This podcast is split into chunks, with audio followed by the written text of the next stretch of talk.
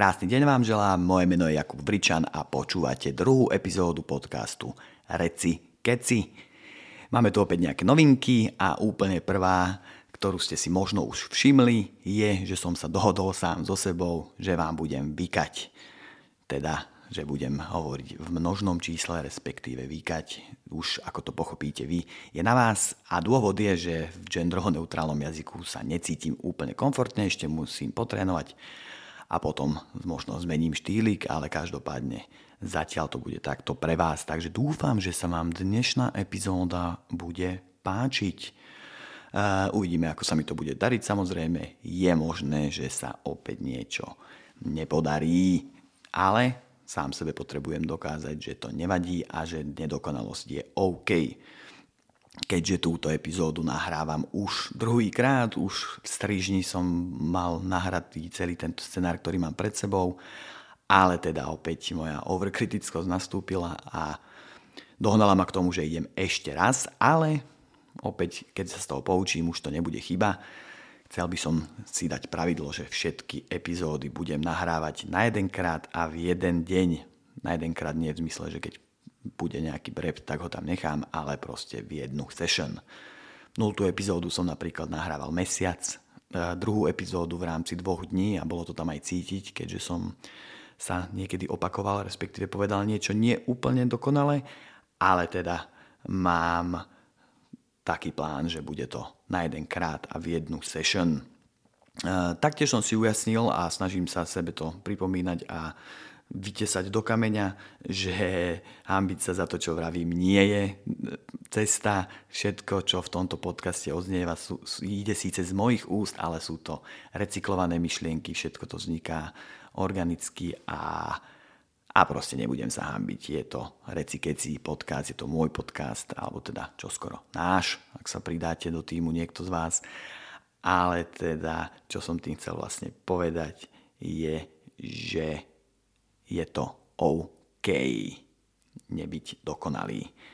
Asi som to hovoril už miliónkrát a vďaka tomu, teda práve preto, aby som sa posunul a ujasnil si veci a ujasnil veci aj vám, som sa rozhodol, že si definujem ako správne vyštudovaný a aplikujúci manažér, víziu, poslanie a ciele podcastu Reci Keci, ktoré vlastne aj vám pomôžu sa rozhodnúť, či budete tento podcast počúvať pravidelne a aj mne určia nejaké také hranice mantinely, v ktorých sa chcem a budem pohybovať. Takže poďme rovno na to. Víziu Reci Keci podcastu som si definoval ako prinášať poslucháčovi hodnotné informácie, inšpiráciu a motiváciu k, smerom k udržateľnému fungovaniu a spolupráci. Čiže naozaj nie je môjim cieľom vás poučovať alebo nejako mudrovať alebo machrovať. Chcem proste len niečo takéto tvoriť a prinášať naozaj hodnotné informácie, inšpiráciu a motiváciu k životu udržateľnému alebo udržateľnejšiemu. Poslanie som si definoval tvoriť pravidelné epizódy, ktoré budú mať prínos pre poslucháčov a takisto aj pre tvorivý tím. Aktuálne som to teda ja a jazvečík Dorotka, ale verím, že sa to časom bude rozširovať. A ciele som si na začiatok definoval také možno všeobecnejšie, ale je to teda konzistentnosť, autentickosť, progres a udržateľnosť. Čiže konzistentnosť chcel by som mať určitú pravidelnosť, predpokladám, že to bude dvojtýždňová. Autentickosť, aby som teda moc si nerobil rozpaky s tým, že poviem niekde niečo trošku inak, ako som možno chcel. A proste, že budem svoj, stále viac a viac. A progres samozrejme, že sa budeme spoločne posúvať, ja aj vy. A udržateľnosť nie je teda len v zmysle ekologickej udržateľnosti, ale naozaj vytvoriť si návyky a a program tak, aby som predišiel vyhoreniu, aby naozaj tento podcast naplňal aj mňa, aj vás, čiže takáto udržateľnosť.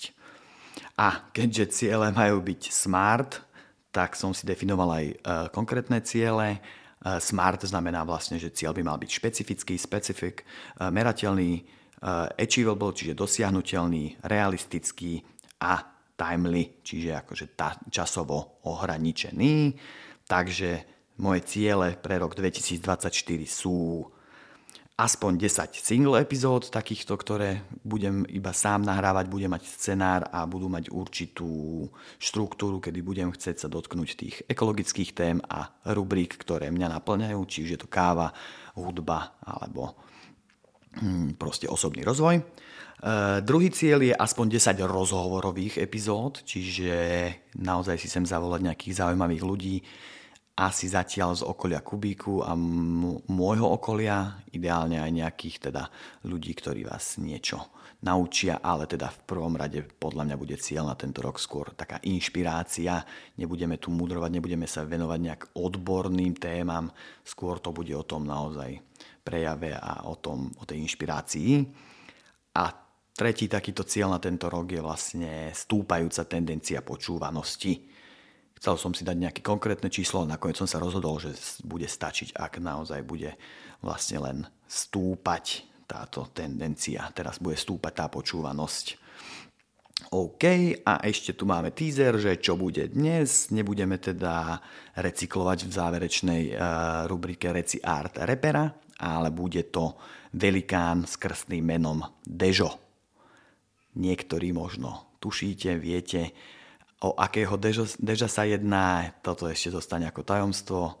Není moc velikánov na Slovensku, ktorí by mali toto meno, takže máte sa na čo tešiť a taktiež sa povenujeme napríklad e, prvej druhotnej surovine. Wow, prvej druhotnej surovine.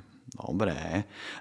Ktorá je papier a skúsim vám priblížiť teda e, okolnosti a náležitosti okolo papiera, čo a ako áno a čo a ako nie. Aby som doko- dokončil túto úvodnú časť, tak máme ďalšiu novinku. Denis Bango taktiež odpísal, juchu, juchu, juchu, veľmi sa teším, čiže môžeme sa tešiť na to, že zvukové efekty a úvodné zvučky bude robiť skúsený človek, predpokladám, že to bude niečo klavírne, každopádne máme sa na čo tešiť a je to teda ďalšia spolupráca a ďalší môj splnený sen. Lopta je na mojej strane, potrebujem prichystať podklady Denisovi a Lukášovi.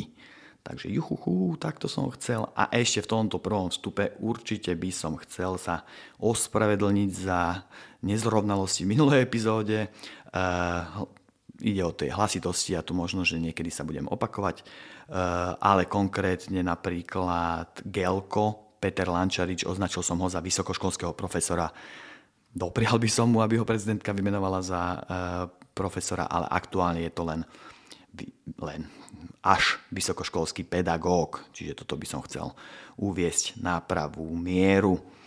A aby som zakončil úvodnú sekciu, máme nejaké ďalšie novinky a to je konkrétne Recikeci mail.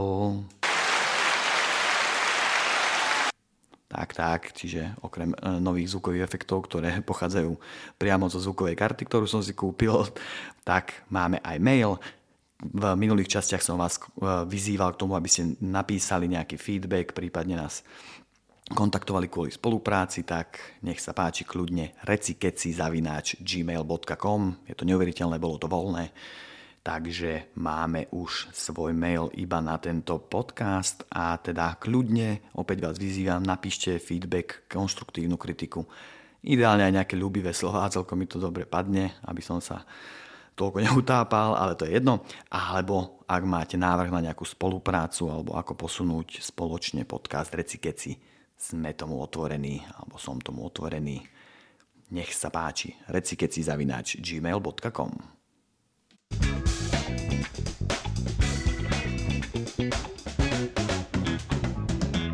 Rubrika Kávový svet – v minulej časti som vás prichystal na to, že vás zasvetím do sveta výberovej kávy. nie, nie, nie, nebudem takto rozprávať, chcel som to iba vyskúšať.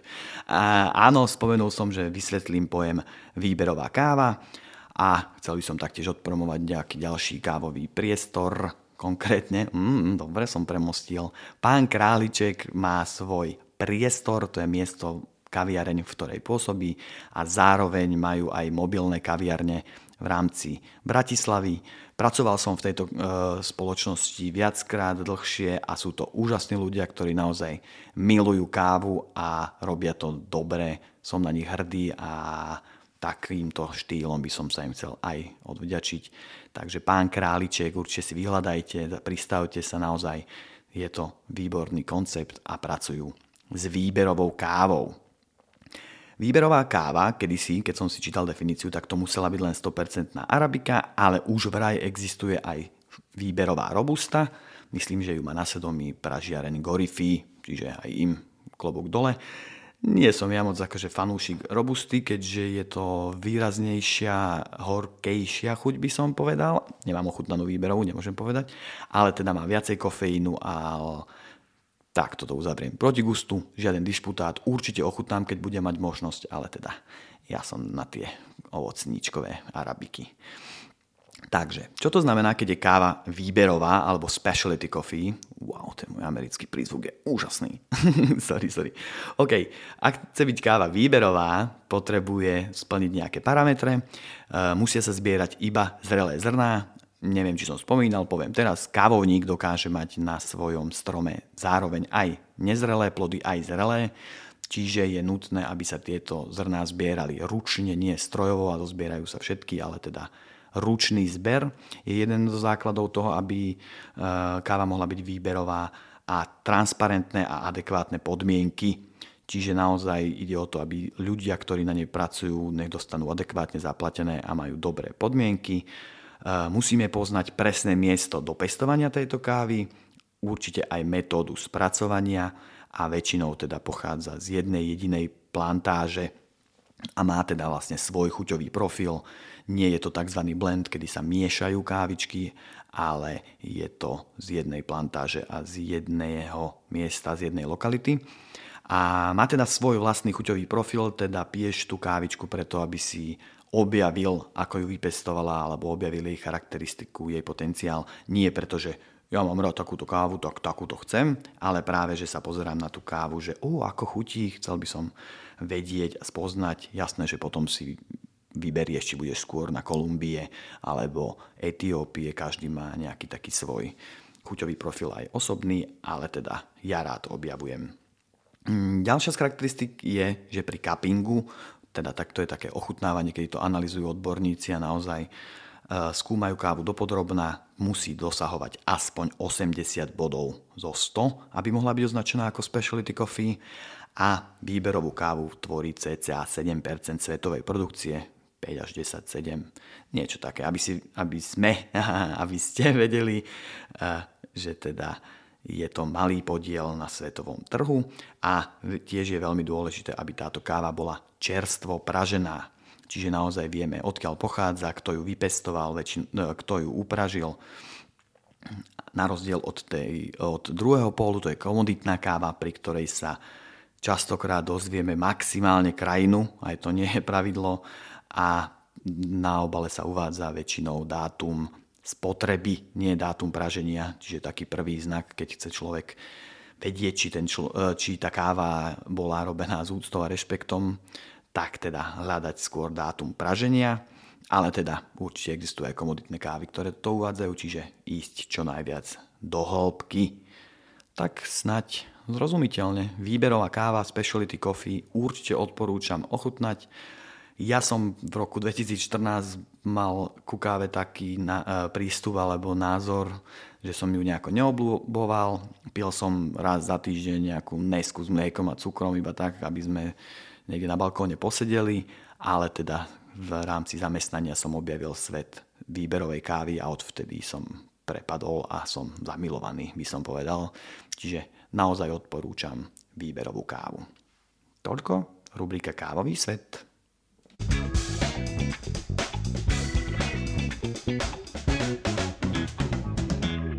Ako ste si všimli, používam takéto zvukové efekty medzi rubrikami. Zatiaľ budú takéto skôr rovnaké, ale teším sa o to viac na to, keď s Denisom vyšpekulujeme nejaký nový formát. Každopádne rubrika Community Check, alebo teda niečo z okolia mňa a kubíku nápadov. Mm, dnes by som chcel tak v skratke v zásade e, upozorniť a odkázať na to, že je obdobie darovania 2% z dane a myslím, že všetci si uvedomujeme, že v súčasnosti na Slovensku nie je moc dobrá situácia, čo sa týka neziskoviek a tejto, tohto veľmi e, rozumného nástroja, ako môže človek podporiť e, neziskovú zónu. takže by som chcel vyzvať, ak ste zárobkovo činní a chcete podporiť Kubík nápadov, respektíve Bronco NO, neváhajte a pošlite nám mail na adresu kubíknápadov.gmail.com v ideálnom prípade do tohto mailu napíšte aj svoju fyzickú adresu, aby sme vám vlastne následne mohli poslať tlačivo a aj odmenu, ktorú každý rok takto posielame svojim podporovateľom. Už sme posielali fotografiu, linoritovú grafiku, rysografiku, e, rôzne teda, vždy je to niečo, čo sme vytvorili v rámci nášho kolektívu. Takže opäť pripomínam, ak chcete podporiť nás dvoma, prípadne aj troma percentami, Neviem, či ste vedeli, keď človek dobrovoľničí, môže až 3% zo svojej dane venovať organizácii, ktorú má ráda chce podporiť. Takže aby som to uzavrel, kubík nápadov, bod, eh, bodka, hm, kubík nápadov zavináč gmail.com Ak napíšete aj tú adresu, pošleme tlačivo, prípadne darček a zároveň ak chcete, budeme teraz robiť newsletter pravidelný, v ktorom sa dočíta človek, čo robíme, ako robíme, prečo robíme a určite aj nejaké novinky ohľadom podujatí. Čiže ak chcete byť informovaní, taktiež je to výborný nástroj napísať nám a budeme posielať newsletter. Toľko, toľko takto rubrika Community Check a poďme na životné prostredie, svet okolo nás, alebo ako sme sa dozvedeli, aj nás samotných, lebo aj my sme životné prostredie.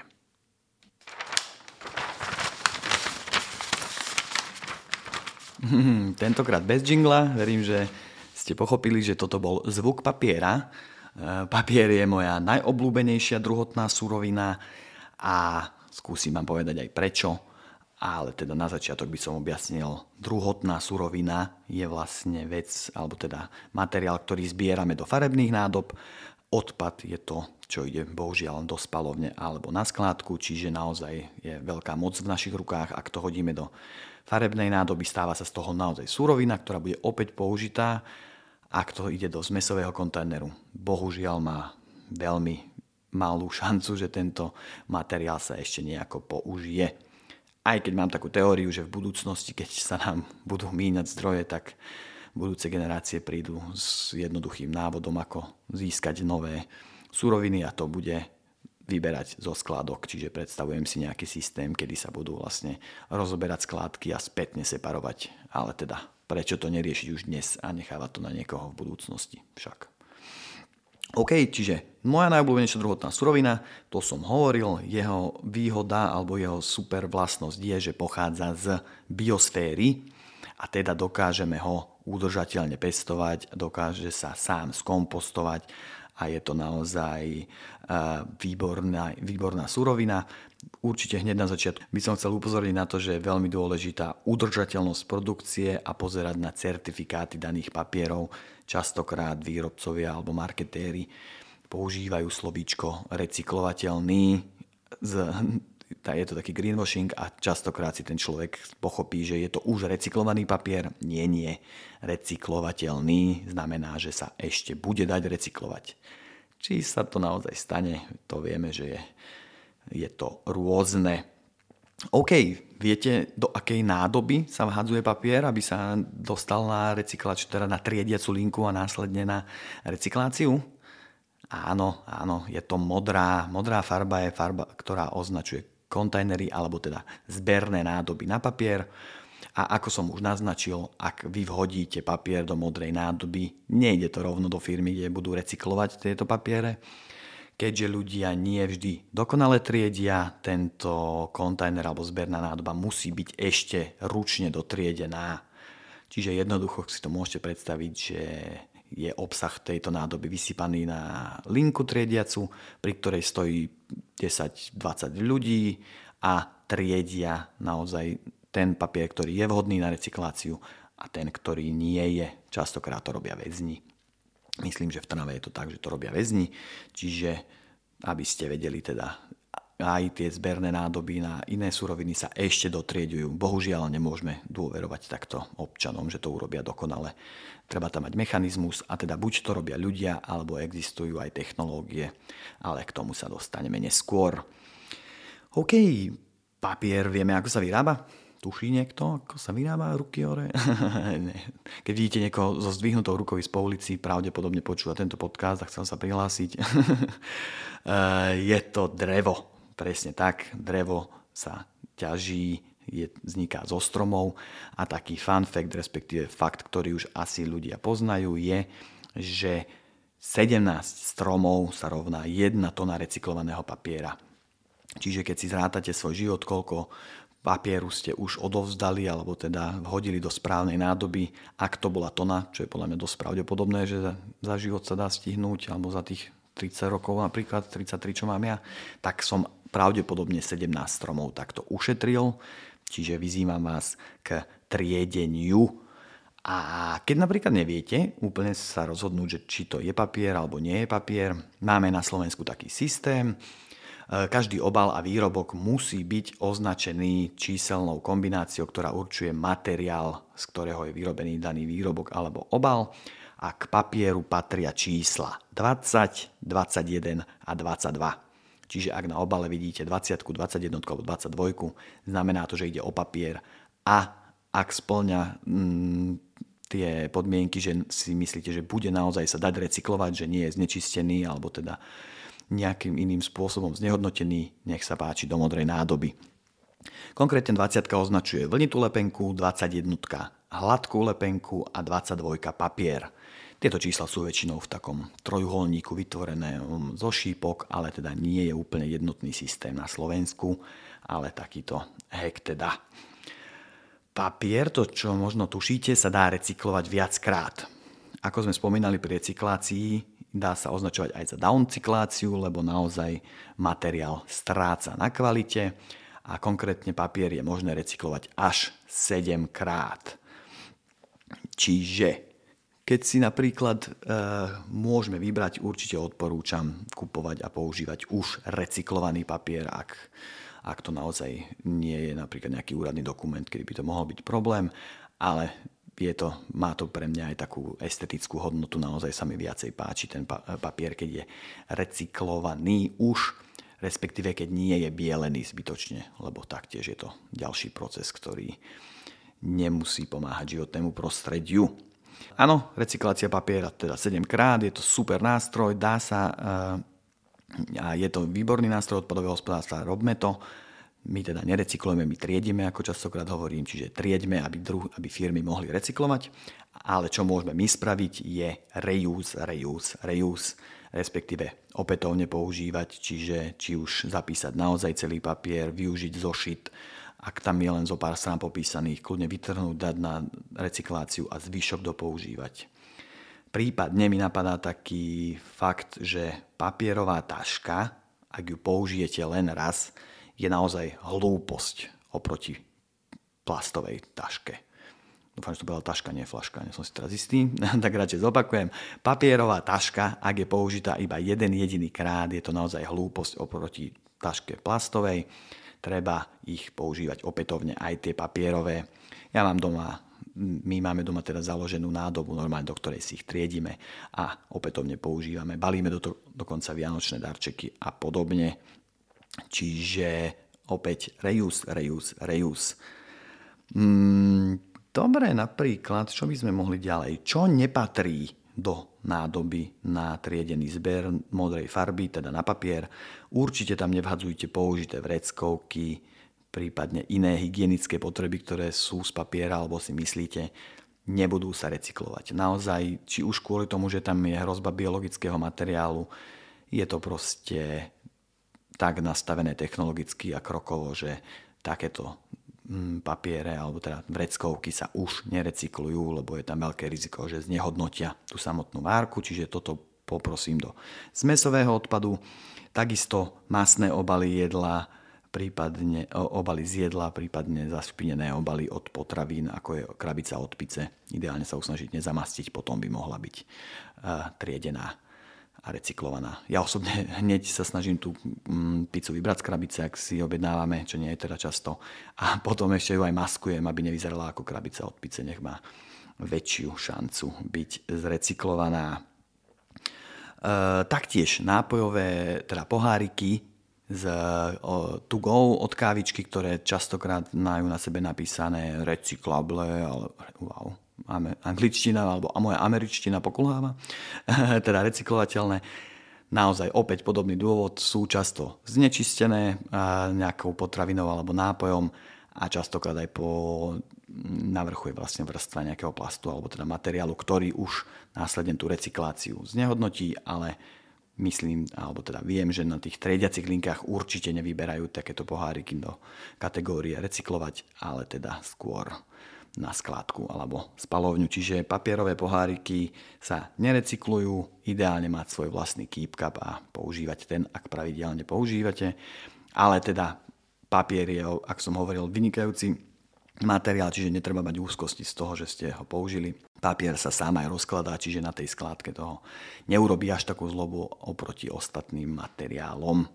Prípadne aj keď sa bude spalovať spalovne, nie sú z neho nejaké veľké emisie, čiže papier globálne ako materiál je výborný, používajme ho na obaly, dokonca aj na tie obaly z jedla, pretože naozaj sa dajú kompostovať, pri horení nemajú taký dopad ako napríklad tie hnusné polystyrenové srandy a verím teda, že aj jedlu nepridávajú toľko chuti ako tieto obaly. Nepoužívam teda jednorazové obaly, snažím sa čo najmenej, ale myslím si, že nie je to najchutnejšia vec papať z polystyrénu. OK, aby som dokončil teda čo nejde do nádob na papier, taktiež tam nejdú nápojové kartóny, ako, sme si, ako sa ľudovo hovorí tetrapaky, aj keď to je len jedna značka, jedna z nápojových kartónov. Nápojové kartóny síce sú z väčšej časti zložené z papiera, ale nie, nepatria do modrej nádoby na papier, aspoň teda nie v Trnave. Viem, že vo väčšine samozpráv, väčšinou tá samozpráva má vlastný nejaký systém triedenia, ale najčastejšie sa nápojové kartóny triedia spolu s plastom, čiže do žltých nádob, ale existujú aj pokrokovejšie samozprávy, kde už majú oranžovú nádobu priamo na nápojové kartóny. Čiže takto tie nedávať do, zberné, do nádoby na papier, aj keď 80, alebo 70 až 85% z nich tvorí papier, 20 eh, polietylen a 5% hliník. Je to tak, neviem prečo, tiež by mi to dávalo zmysel eh, pri papieri, ale predpokladám, že je to tým, že vnútri sú často nápoje a mm, mlieko, čo je potravina a dokázali by veľmi rýchlo znehodnotiť ten papier, ktorý je v tej modrej nádobe. Wow. Až keď som sa teraz nad tým zamyslel, tak mi došlo, že toto je dôvod, prečo sa to netriedi s papierom. No, výborne, Jakub. Aj ty si sa niečo naučil a verím, že aj vy. E, ďalší taký fun fact k papieru, tu mám napísaný, že papier môže byť aj potlačený a nerobí to vôbec, že, teda trošku to samozrejme komplikuje tú recykláciu, ale nie je to vôbec taký, taká zloba ako pri plaste. Naozaj pri plaste, ak je plast E, potlačený alebo teda popísaný, má na sebe farbiva, je hneď menšia šanca, že bude naozaj recyklovaný. A ešte tu mám teda spomenutý fenomén Roliex papier, e, z toaletného papiera, prípadne obaly od vajec. To je práve papier, ktorý už bol viackrát recyklovaný a už klesá jeho kvalita. Tým pádom rozumne ako spoločnosť sme sa naučili, že tento papier s nižšou kvalitou používajme na obaly teda, alebo na potraviny, ktoré majú možno, e, častokrát znečistia ten samotný papier. Čiže keď sa rozbije vajíčko, to nevadí, ten papier aj tak už by nebolo možné recyklovať. Ideálne ho reusovať, opätovne, opätovne nosiť, ale teda dá sa aj skompostovať. Čiže v tomto chválim našu spoločnosť, akože ľudí, že takto sme to pochopili a jednoducho ten papier používame takto. Výborne, ešte tu mám jednu takú pochvalu. Síce je to firma, ktorá vyrába čokolády, Milka poviem, nepoviem tú samotnú korporáciu, nechcem jej dávať priestor. Dostala sa mi do rúk takáto bomboniera, dostal som ju na nejaký sviatok. Keďže som dostal, tak som aj zjedol, ponúkol ostatných. Mm, aj keď sa snažím teda nakupovať hlavne vegánske veci, ale to je jedno. Chcel som povedať to, že ich chválim za ten samotný obal, naozaj na ňom nebol, boli na ňom 4 malé kúsky lepiaceho plastu, ktorý držal pokope e, tento obal na bombonieru. Všetko bolo vyrobené z papiera, naozaj tam bolo navrstvené hladký papier, vlnitý, hladký a dokázal tak vytvoriť vlastne super pevnosť a super vlastnosti iba s papierom, bez použitia plastu. Čiže chválim, nechválim celý korporát, ale chválim, že sa posúvame a vymýšľajú sa nové veci a používa sa papier, lebo naozaj je to za mňa najrozumnejšia surovina, ak sa pestuje pestujú tie stromy udržateľným spôsobom. A teda ešte taká inšpirácia, mával som aj dezodorant v papieri zabalený, čiže naozaj, keď sa chce, tak sa dá. Každého výrobcu vyzývam k tomu naozaj, ak je tá možnosť, skúsme používať papier skôr ako kovy, plasty alebo sklo, prípadne tie kompozity. Čo sa týka papiera a Pure Love, my tiež, keď posielame peňaženky, Eh, k vám domov, keď si objednáte a chcete podporiť umelca aj nás, tak vnútri nájdete vždy vizitku, ktorá je taktiež použitá, teda opätovne potlačená, čiže reuse. Risko kolektív je vlastne tá grafická dielňa, tlačiarenská, ktorú som vám spomínal v rámci kubíku nápadov, tlačia umelecké, ale aj funkčné veci technikou risografie. A keď teda svojim klientom odovzdávajú eh, výstupy, tak samozrejme, ak je nejaká malá nedokonalosť, nedávajú to klientovi, lebo naozaj im záleží na top kvalite. Čiže aj tie umelecké grafiky, aj tie funkčné veci, keď robia, tak vznikne im nejaký takýto odpad v úvodzovkách, pretože odkladajú tieto grafiky a následne vlastne my môžeme ich znova potlačiť, rozstrihať a vzniknú naše vizitky, čiže tiež sú takto upcyklované. Takže toto som chcel zamachrovať a inšpirovať vás. A ešte jeden takýto papierový lifehack, čo používame, vždy posielame, keď posielame poštou tieto peňaženky, tak nekupujeme nové obálky, nevytvárame z nového papiera. Mám zásobu fotografií od Petra Lančariča, ktoré už boli na výstavách a vlastne vždy mi odkladá a my si ich potom pripravíme do správneho tvaru. Je to niečo väčšie ako A3 a vyrábame z nich jednoduché obálky a v nich posielame peňaženky, čiže upcyklovaná peňaženka s reusovaným papierom vnútri ako vizitkou a reusovanou fotografiou ako obálkou, teda upcyklovanou na obálku, takto príde peňaženka k vám domov. Snažíme sa nevytvárať zbytočný odpad a inšpirovať, čiže verím, že sa nám to darí. Toľko papier, určite som na niečo zabudol, určite aj vás niečo napadne, kľudne píšte otázky, určite sa ešte budeme venovať e, celkovo triedeniu a nejakým takýmto mýtom a legendám ohľadom surovín, ale Toľko k papieru a na budúce si dáme nejakú ďalšiu surovinu. Verím, že vám to niečo dalo a môžeme sa posunúť ďalej.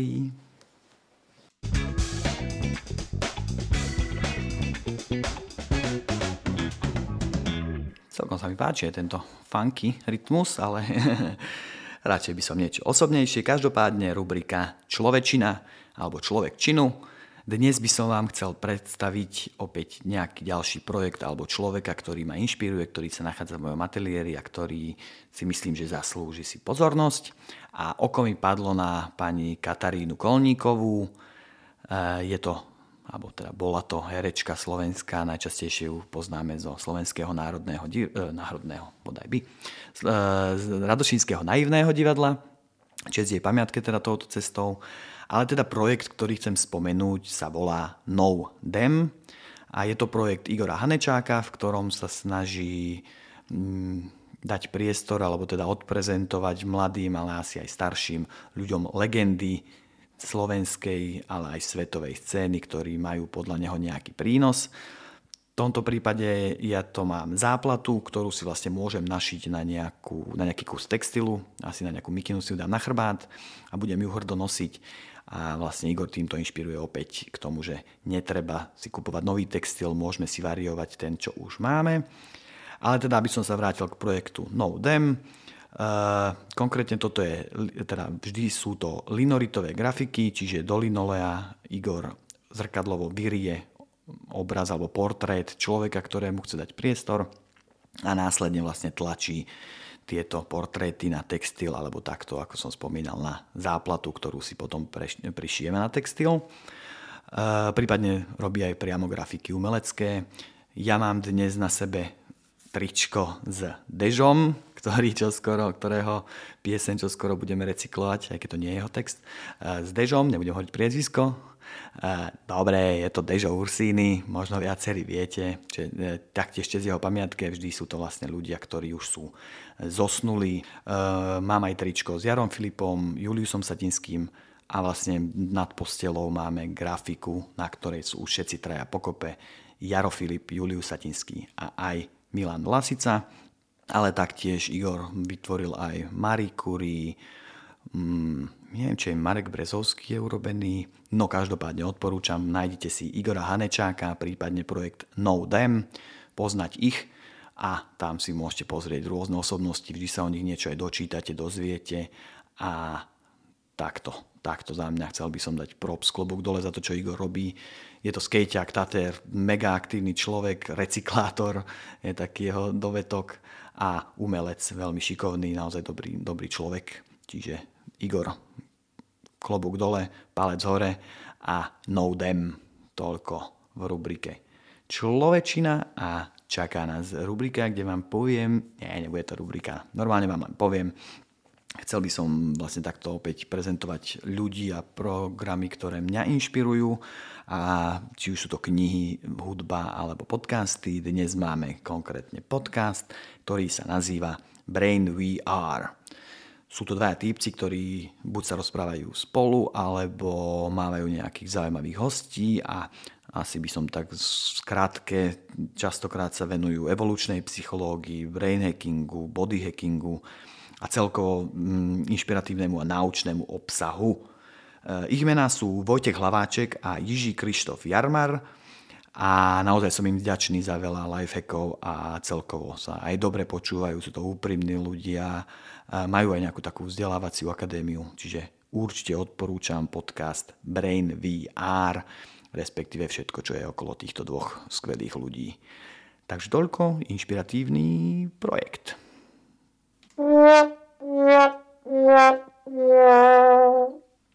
Psychologické okienko. Áno, áno, vidíte, nie je môj hlas úplne vhodný na tieto veci, či? Dajte vedieť. Aj keby bol, chcem, aby to dal niekto ďalší, lebo naozaj, ako som hovoril, jeden, jedna z našich základných hodnôt je spolupráca, čiže rád dám priestor niekomu, kto je, koho si vážim, konkrétne Boj Wonderovi. Už aby to bolo, joj, jak sa teším. Každopádne, psychologické okienko. Dnes tu mám napísanú iba takú krátku vetu. Nebojte sa požiadať o pomoc. Nemusíte ísť teda hneď k psychológovi, aj keď je to najlepšie riešenie, ale ani auto alebo chladničku si neopravujeme sami. Väčšinou doprajeme, teda sa ozveme nejakému odborníkovi. Čiže ak sa necítiš dobre, podiel sa o to so svojou rodinou, priateľmi alebo blízkymi a nemyslím teda nejako stiažovať sa, robiť do seba obeť. Jednoducho sformulovať a vysloviť svoju situáciu či obavy. Niekedy aj to pomôže. A vyzývam teda vás, ale aj seba samého, lebo je to podstatné naozaj. Máme ľudí, ktorí nás majú radi, ktorých my máme radi, tak pomáhajme si navzájom. Zároveň by som teda chcel vyzvať, ak badáte, že trápi niečo niekoho z vašich blízkych alebo rodiny, taktiež stačí byť často len prítomný a úprimne človeka počúvať nemusíme hneď ponúkať nejaké riešenie, ako ja mám tendenciu, ale častokrát si uvedomím, že ten človek na začiatok potrebuje vypočuť a on si častokrát vyjasní tie veci, ale opäť prizvukujem odporučiť návštevu psychologa alebo sám ju navštíviť, lebo je to najlepšie riešenie. Hlavne teda, ak je to dlhodobé a prípadne dajú sa aj využiť dostupné aplikácie, je to výberný krok smerom k riešeniu. Ako vraví Vondy, nie je dobrý nápad byť sám. Hlavne teda, ak ti nie je príjemne tráviť čas o samote. Je veľmi dôležité byť aj sám, ale ak to nie je príjemné, tak niečo nie je v poriadku a prosím, rozprávajme sa o tom, aj keď je nám dobre, aj keď nám nie je dobre, zdieľajme svoje pocity s ľuďmi, ktorí nás majú radi a ktorí sú nám blízki. Vie to predísť zbytočne nejakým komplikáciám.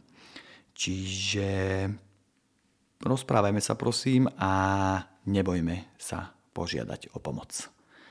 Toľko takto a aby to nebolo moc uh, melancholické, mám tu jeden vtípeček, čo na mňa uh, zakričal pán na ulici, tak som sa rozhodol, že sa on s vami podelím, takže nech sa páči. Ospravedlním aj, teda ospravedlňte moje herecké prevedenie, ale skúsim to takto zahrať, ako to naozaj bolo. Halo, pane, pane, Viete, ako sa volá plemeno psa, ktoré prežilo automobilovú nehodu? Mm, no tak to vôbec netuším. No predsa z jazvečík. Dobre, čo? Dúfam, že vás to pobavilo ako mňa. A neviem, či sa to deje len mne, ale častokrát ma oslovujú uh, cudzí ľudia na ulici, v obchodoch a podobne. A popravde robí mi to radosť. Naozaj sú to také ľudské momenty. Odporúčam aj vám, ak chcete sa niekomu prihovoriť, urobte to. Lebo častokrát, keď ja osobne to napríklad, že cítim tú potrebu a nespravím to, tak si to potom veľmi dlho vyčítam. Čiže nie je nič jednoduchšie, ako sa spýtať tej babičky, ktorá ide pred vami, že pomôže vám s tým nákupom.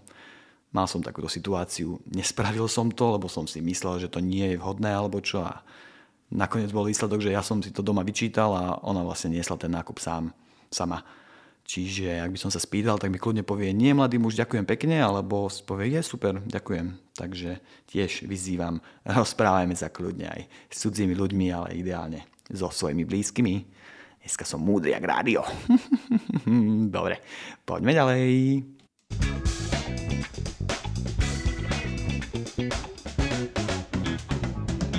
Rubrika Physioroom. Máme tu novú rubriku, juchuchu, opäť táto rubrika sa volá podľa projektu mojej manželky. Povedal som si, že e, doprajem aj vám, aj jej trošku priestoru na fyzioterapiu a zdravý pohyb. Chcel by som sa aj ja v niektorých veciach posunúť, takže toto mi prišlo ako výborný spôsob. E, napísal som, respektíve rozprával som sa s manželkou o tom, že čo by si mi odporúčila do tejto nejakej prvej, aby som nejaký taký grif dal ľuďom a ona mi veľmi úprimne povedala, aby nesedeli na rici a išli na prechádzku, keď je pekne. A aj keď je škaredo. Hýbať sa musíme. Eh, moja manželka je Viktória a je to teda naozaj profík. Videl som veľakrát pracovať a wow, proste naozaj profesionál, ale teda v súkromí naozaj sa nehráme na nič a sme k sebe úprimní, tak ja by som túto myšlienku e, trošku rozviedol, ale teda najprv by som chcel povedať, že Physio Room a Viktória a jej tým sa venujú teda fyzioterapii detí, e, matiek, ale teda aj dospelých a napríklad ja som absolvoval workshop psychomotorického vývinu a handlingu, respektíve manipulácie s dieťaťom, keďže som čerstvý otec, to som vám ešte nehovoril. Áno, Vilma má 4,5 mesiaca už.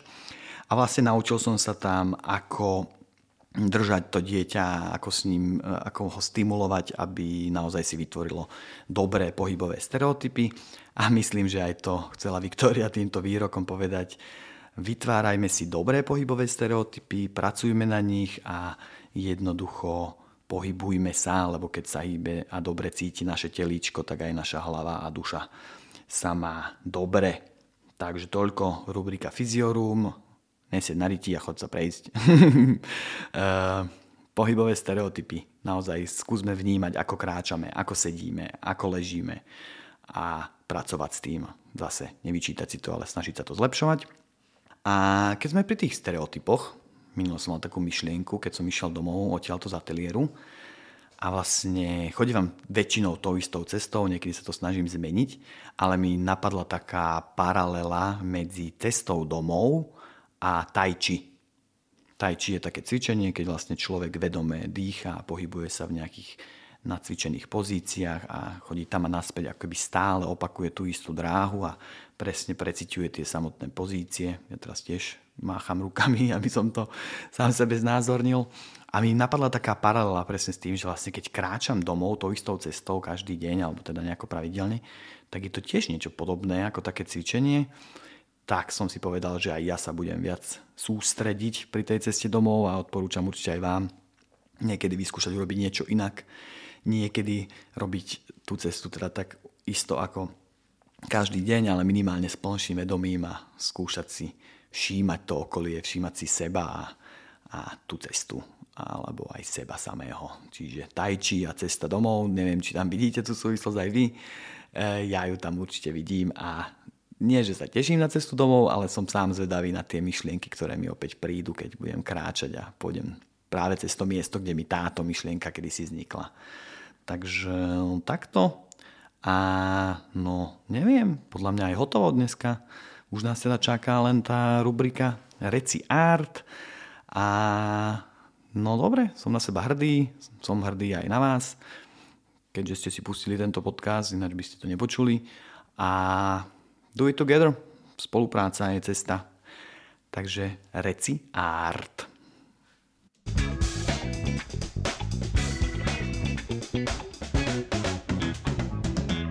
Chcel by som, aby sme sa dnes e, rozlúčili vlastne tým samotným textom, takže ti váham.